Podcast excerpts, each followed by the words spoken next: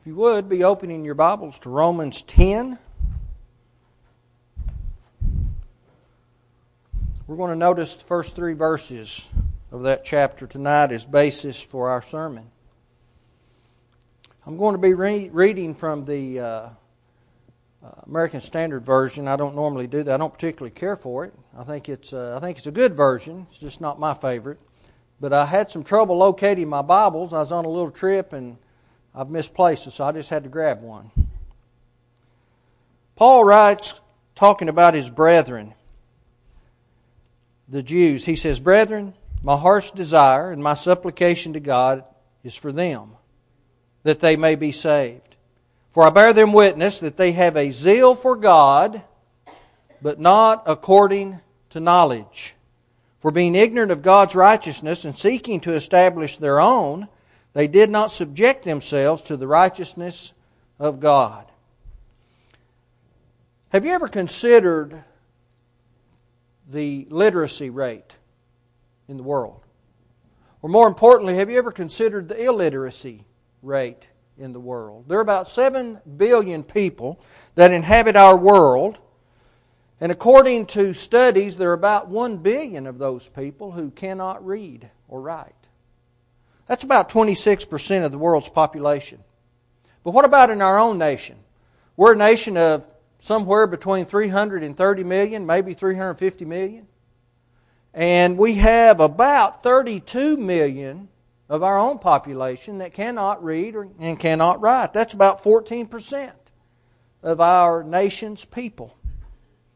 Now, in the United States, when they uh, gauge, or not, not just in the United States, but I'm going to talk about some, uh, some numbers from our own nation. When literacy, the adult literacy rate is gauged, it is gauged on a pattern of 15 years and older. They consider that the adult literacy rate. The illiteracy rate of our, uh, not the, the, the low literacy rate, the lowest literacy rate of our nation is 31 over 31%. Now that means the person can read and write, but just barely. And that's all they can do. Read the most elemental things and, and be able to write their names. And, and I'm a little bit familiar with that. I had a grandmother, and I loved her dearly, and she could write her name, and that was it. And it was a long time before she could do that. There was a time when she marked an X for her name. And then someone signed their name as a witness that that was her. Well, later on, when I got to be a little older, she did actually learn to write her name. And I can recall staying at her home with her, and, and I tried to stay there as often as I could. And she would uh, be making something, and maybe she had gone to get something that particularly I like to eat or something, maybe some muffin mix. I can particularly remember on this occasion, she had gotten some blueberry muffin mix, and she didn't really know how to make that. She had never made it before. Not that something wasn't from scratch, this was out of the bag. And she couldn't read the directions, so she asked me to read them. Of course, I was young and I didn't think much about it, so I just read the directions. And she made the muffins. But that's sad, isn't it? That someone has a whole world locked away that they cannot enter. And that's a problem in our nation literacy. But I don't want to talk about reading and writing tonight. I want to talk about another illiteracy rate. Paul talked about it in Romans chapter 10. He talked about his brethren having a zeal for God, but not according to knowledge because they were ignorant.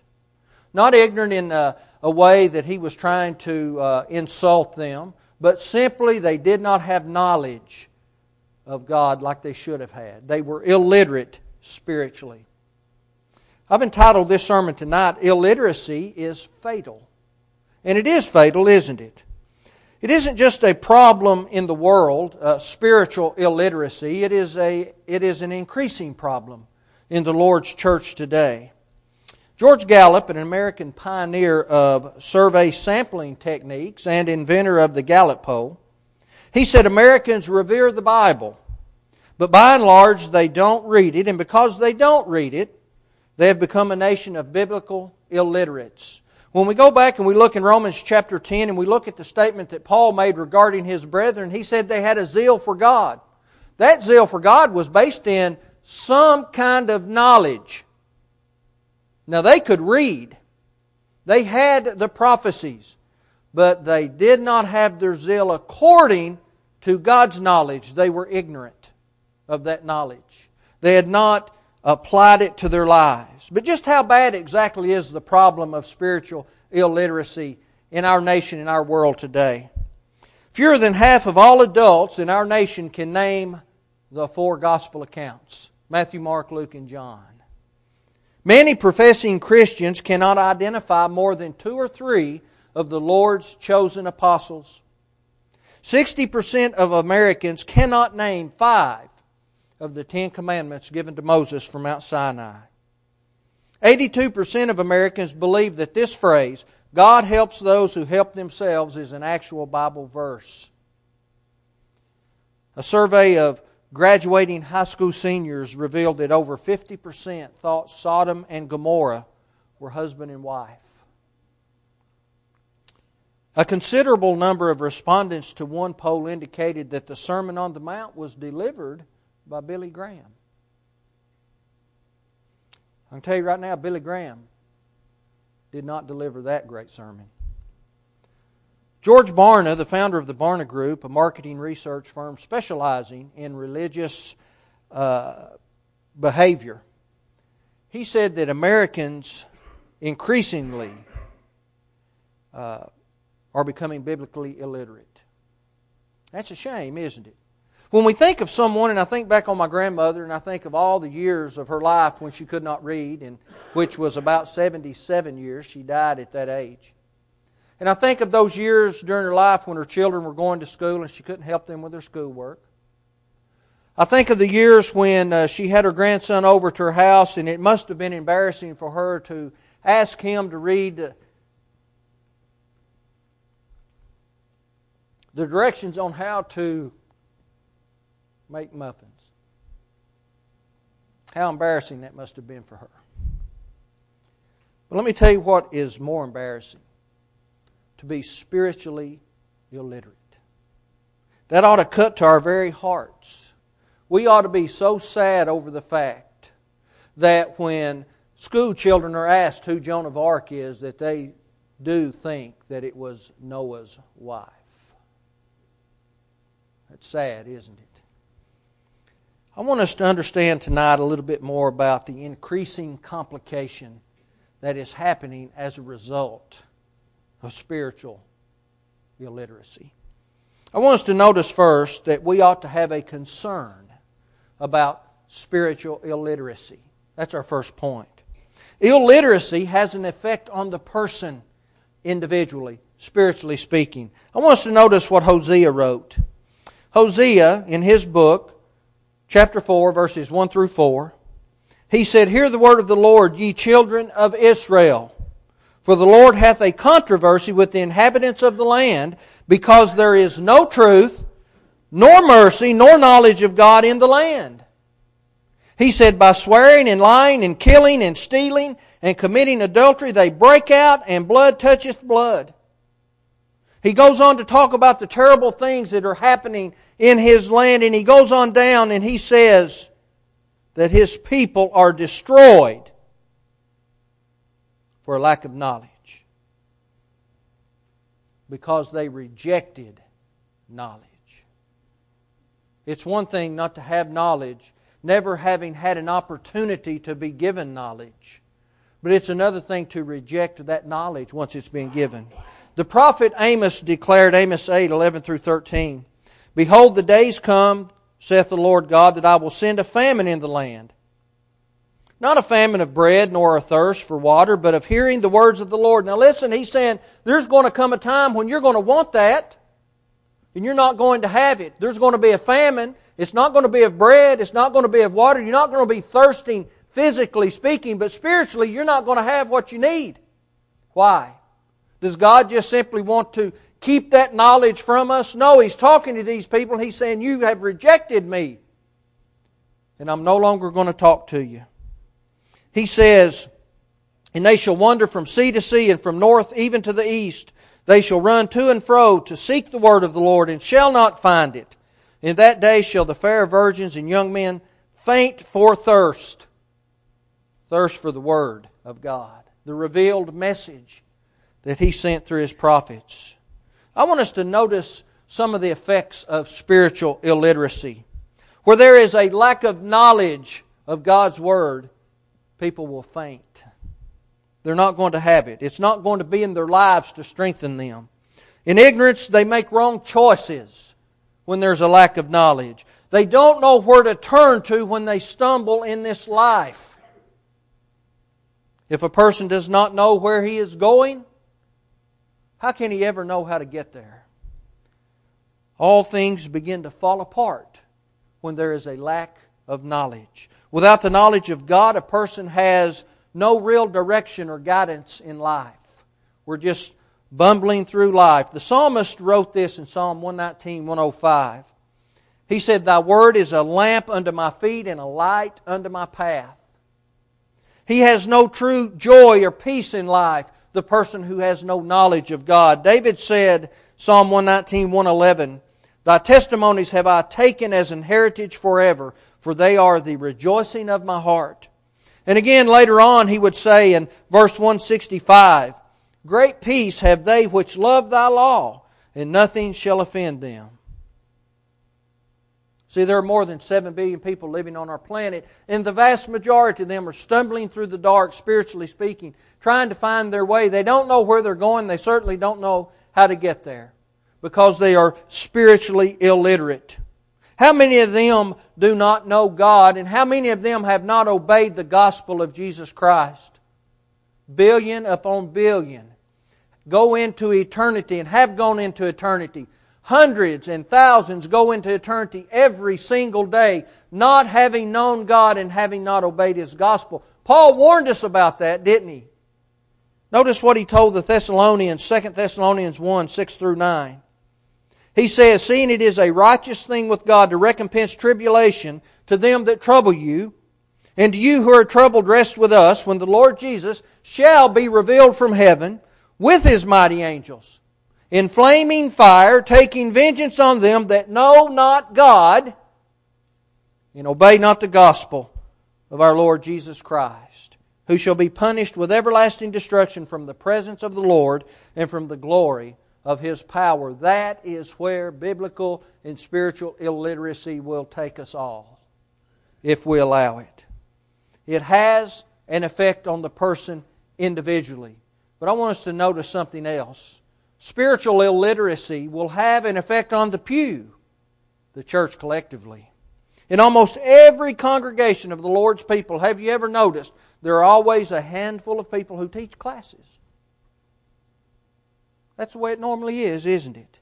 Churches become weak because there are a lack of teachers. Now, I'm so thankful for the brethren here at White Oak because we have strong men willing to teach classes, strong and faithful women willing to do that. But that isn't the case every single place you go. Everywhere you go, normally, there's one or two people that'll teach a class in, in, in some grade division. The writer of Hebrews addressed this same problem to those brethren at that time.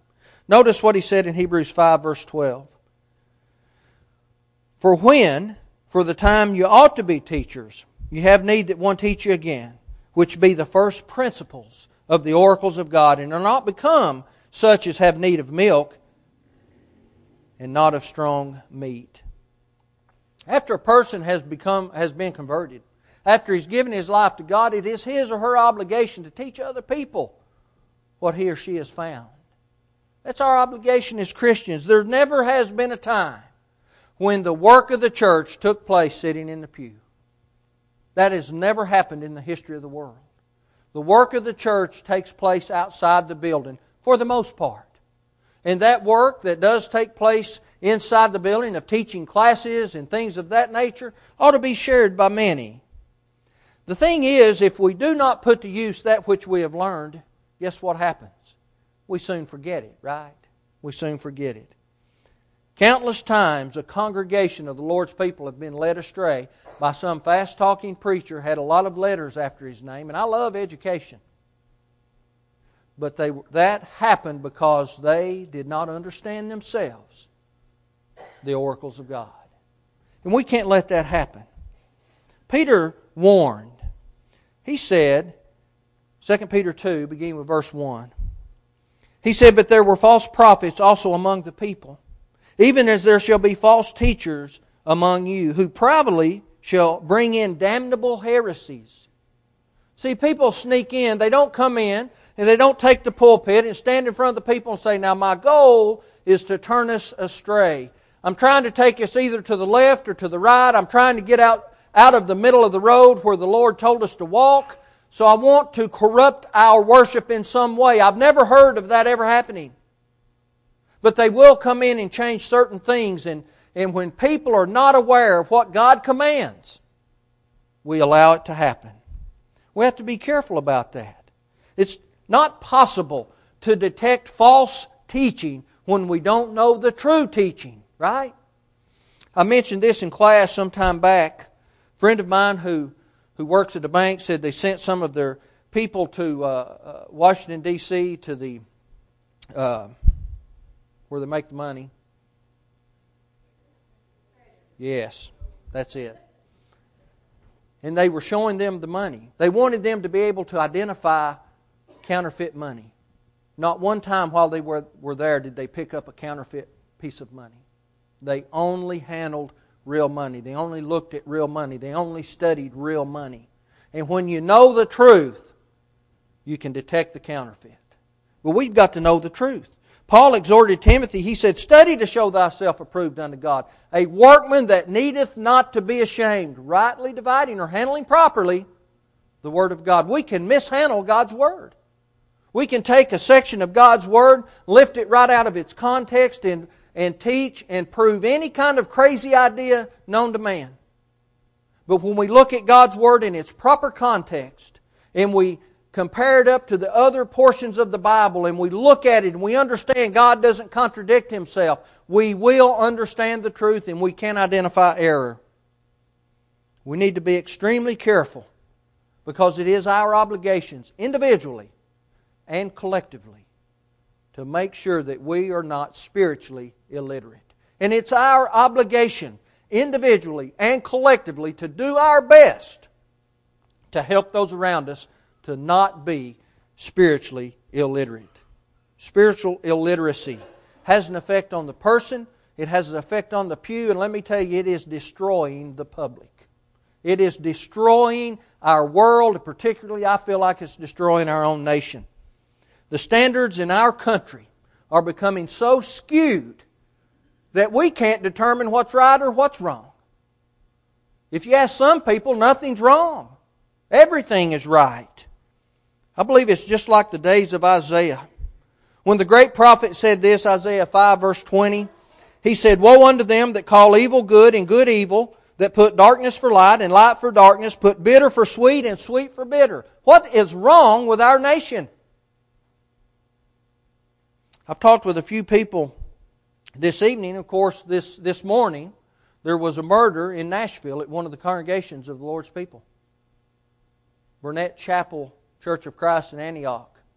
A young man, 25 years old, walked into the building, murdered a woman in the parking lot, came in and shot six or seven other people. What's wrong with this world? Now, I don't know if he was a Muslim or not. I don't know if he was a part of the Black Lives Matter movement or not. That's been speculated. But he certainly was spiritually illiterate. He had never learned what God wants. He was never taught, obviously, what God wants us to know. And he took the lives of at least one person. Two people are in critical condition right now. Others are being cared for. But our public is being destroyed when it's okay to slaughter millions of unborn children. Now, they never say, let's abort that baby, do they? What do they say? Let's abort. I hate the word fetus, the French word for baby, infant. But I, I despise that word. It's a child, it's a baby. Job said the Lord knew him in the womb. He was somebody. When it's okay to slaughter millions of unborn children, all in the name of convenience. Something is wrong with this world. That's backwards thinking, isn't it? All the while, those same people will stand up and decry capital punishment. Now, let me tell you, I am a strong proponent of capital punishment. Not because it's a political uh, point of uh, view. I don't care about the p- political part. I believe what God said in Romans chapter 13. He said that it is the right of the, those in power, the right of the state to put to death those worthy of death. And someone says, well, you want to defend babies, but you want to murder someone. Well, we're, we're talking about two different things, right? What's the difference, they ask? Well, I'll tell you what the difference is. Innocence is the difference. Someone who murders a person, this young man who murdered this woman in, in cold blood out in the parking lot, he's not innocent. He's worthy of death. He ought to be put to death for that. But what about the innocent children that haven't been born into this world? They've never done anything wrong. That's the difference. Innocence. The Lord authorized us and authorized the state to be able to carry out capital punishment. Romans 13, 1 through 4. What about someone says, well, well, the Bible condemns the act of killing, period. I want us to know a few things. There are four times when the Holy Spirit expressly commanded, Thou shalt not kill. Four times in the Bible. Happened in Exodus 20:13, Deuteronomy 5:17, Matthew 5:21, and Romans 13:9. In each case, that word kill, the proper rendition of that word is murder, not kill. Thou shalt do no murder. That's what God commanded. The authoritative putting to death of someone is not murder, but instead it is justice. Paul stood before the Sanhedrin council and he said, If I've done anything worthy of death, I won't argue. He understood that God said that was okay. The problem is our culture and our world rewards wickedness and evil. That's the problem, isn't it? Movie stars, music entertainers are making untold amounts of money doing godless things. It just kills me to see someone who has made a fortune in this country to decry the good people of this country, to make fun of those of us who believe in God, those of us who stand for what is right, those of us who truly love our nation when it was the way it ought to have been. It seems that the people of our nation simply can't get enough of them. Do you know in 2011, our then president, Barack Obama, declared the month of June as National Lesbian, Gay, Bisexual, and Transgender Pride Month? I'm ashamed of that. I'm ashamed of that. That hurts me. Our politicians may honor such acts as that, but heaven has always opposed it divorce for any reason, sexual immoralities of all kinds are absolutely destroying our public, and it's all because of a lack of knowledge. Not because the knowledge isn't there, not because the information isn't in the world. The Bible is the most produced book in the world. The most produced book in the world. I, I don't know how many copies of the Bible that I have. This one in particular, I think I paid $5 for it. I have untold numbers electronically on my computer of Bible versions. If someone wants to get a hold of, a, of the Bible, they can do it. People look at ungodly lives and they just think of it as business as usual, don't they? The wise man warned this, Proverbs 6, 16 through 19. He said, These six things doth the Lord hate, yea, seven are an abomination unto him a proud look, a lying tongue, hands that shed innocent blood, a heart that devises wicked imaginations, feet that are swift in running to mischief, a false witness that speaketh lie, and he that discord, uh, soweth discord among the brethren. I believe our country as a whole has lost its ability to be ashamed. It, we've lost our ability to blush. That's what Jeremiah said of his people in Jeremiah 6:15. He asked, "Were they ashamed?" No, they weren't ashamed at all. He said they can't even blush at the things that they do. Do you believe for one second that young man in Nashville from Murfreesboro, Tennessee is a bit ashamed of what he done today? No, he thinks himself as a hero. He doesn't have the ability to be ashamed. When everyone does that which is right in their own eyes, nations begin to crumble. Judges 21 25. Now, we ought to have a great concern for spiritual illiteracy. But here's the good news there is a cure. That's our second point. How can we go about curing such a terrible problem in this world?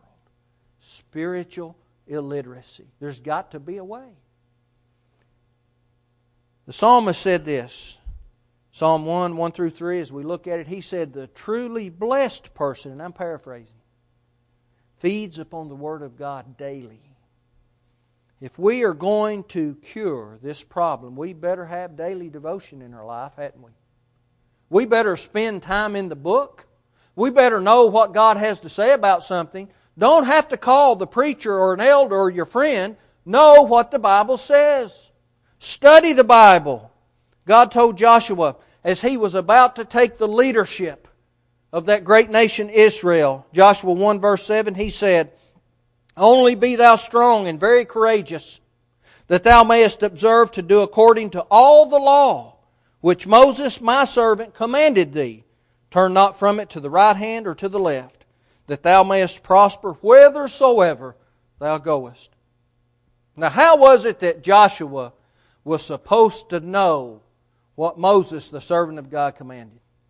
Because Moses taught it and Joshua studied it. And I can guarantee you that he did it in his tent, he did it at night, he did it in the morning, he did it when he had a break. He didn't have to always have a Bible class to go to. Here's what daily Bible reading will do for us it'll bring us closer to God. It'll allow us to have an increased understanding of who God is and what He is all about. It will offer strength and comfort and hope to us when things in this world happen that are not good. That's what will happen when we study the Bible. That's the first step in, in stopping spiritual illiteracy. And we better take that.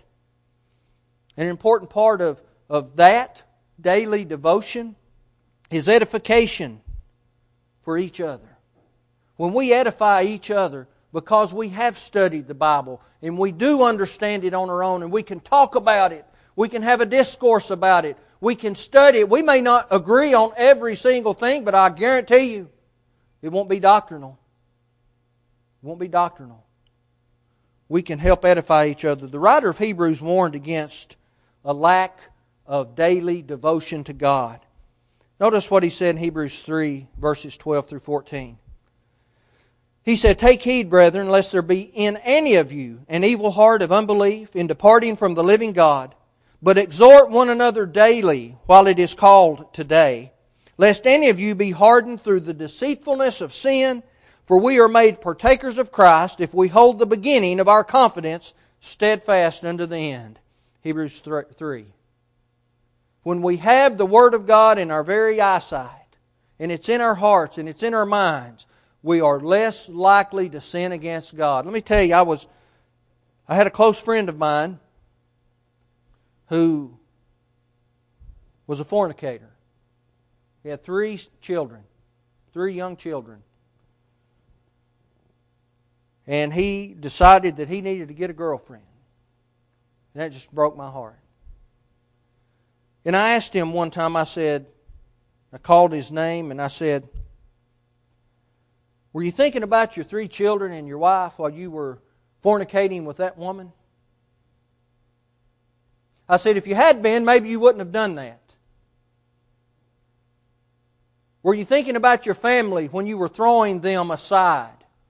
When you weren't acting in love toward them? Were you looking at the pictures in your wallet of your children and your wife while that was going on? Were you doing any of that stuff? Of course, he wasn't. But he wasn't daily devoted to his family, and that's what happened. And when we're not daily devoted to God, that same thing will happen. We have to put those things that are important in front of us. Notice what the writer of Hebrews continued in chapter 10, verses 24 through 25. He said, let us consider one another to provoke unto love and to good works, not forsaking the assembling of ourselves together as the manner of some is, but exhorting one another, and so much the more as you see the day approaching. How in the world can we help each other get to heaven if we don't edify and exhort one another to do good? Let's encourage each other to be the best we can be and to even be better than that. We have to support each other through the avenue of Bible study. Let's do that. The cure for spiritual illiteracy begins with daily devotion to God's Word, but it must also include diligent direction at home. We better have that. That better be a, a characteristic of us. God gave the responsibility for spiritual training to the family. He gave that to mother and father. Mom and dad, they're in charge of that. Not the school system. Not even the Bible class. Mom and dad are in charge of that. Moses commanded this, Deuteronomy 6, 6 through 7. And these words which I command thee this day shall be in thine heart, and thou shalt teach them diligently unto thy children, and shall talk of them when thou sittest in thine house, and when thou walkest by the way, and when thou liest down, and when thou risest up. That pretty much covers the whole day, doesn't it? That doesn't mean we sit around studying the Bible 24 7, but when we have opportunity, we study the Bible with our children. We better be looking at them and understanding we have to help them get to heaven. Understanding the importance of the home, Paul made this commandment. Ephesians 6, verse 4. And you fathers, provoke not your children to wrath, but bring them up in the nurture and the admonition of the Lord. Now, the church setting can aid in that. We need to have good Bible classes when we congregate together, but we cannot rely on that. That's two hours a week, isn't it? Can't rely on that. Often parents in this world are more concerned with the physical attributes of this life than they are the spiritual. We want our children to have a good start in life. We want to send them to school. We don't want them to have a lot of debt when they get out. But do we look at our children and try our best to give them a spiritual start in life? Are we trying to keep them from being spiritually illiterate? What would we think of the parent who doesn't make the child eat healthy meals?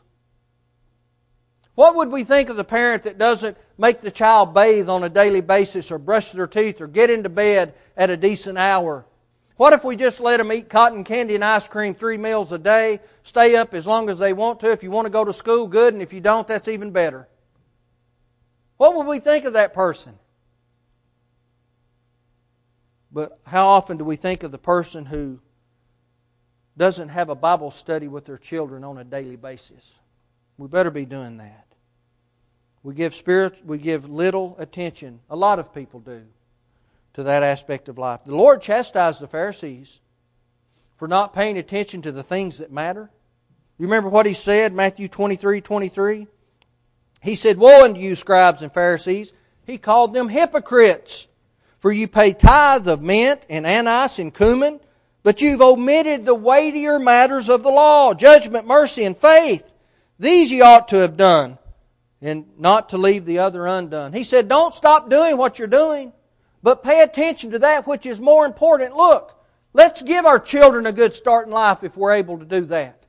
Let's send them out into the world not having a big school debt if we're able to do that. Let's not stop doing that. But let's pay attention to that which is more important. The cure for spiritual illiteracy begins with daily devotion. We better have diligent direction by parents in the home. But it also must include being dependable in our duty. It better include that. Preachers and teachers are not only required to teach the Word, they're required to live by it. You can't have someone preaching the Word of God living like the devil. How's that going to help, right? How am I going to help someone get to heaven when I can't get there myself? Remember what Paul told Timothy, 1 Timothy 4 16. He said, Take heed unto thyself and unto the doctrine. Continue in them.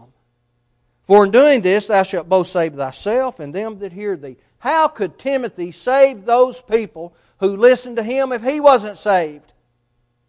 He said, Timothy, watch after yourself first. And take as many people with you as you can. Every congregation should expect one preaching and those teaching to be men and women of the book not men and women of their favorite opinion. It's the Word of God that must be taught, right? Not what Rick thinks or what anyone else does. A sermon or a Bible class cannot consist merely of personal stories and, and funny jokes. Have you ever been traveling and go to a congregation where really what you got was an after dinner speech? The guy may have been a great speaker, but a poor Bible student. Illustrations are needful and I think they're helpful.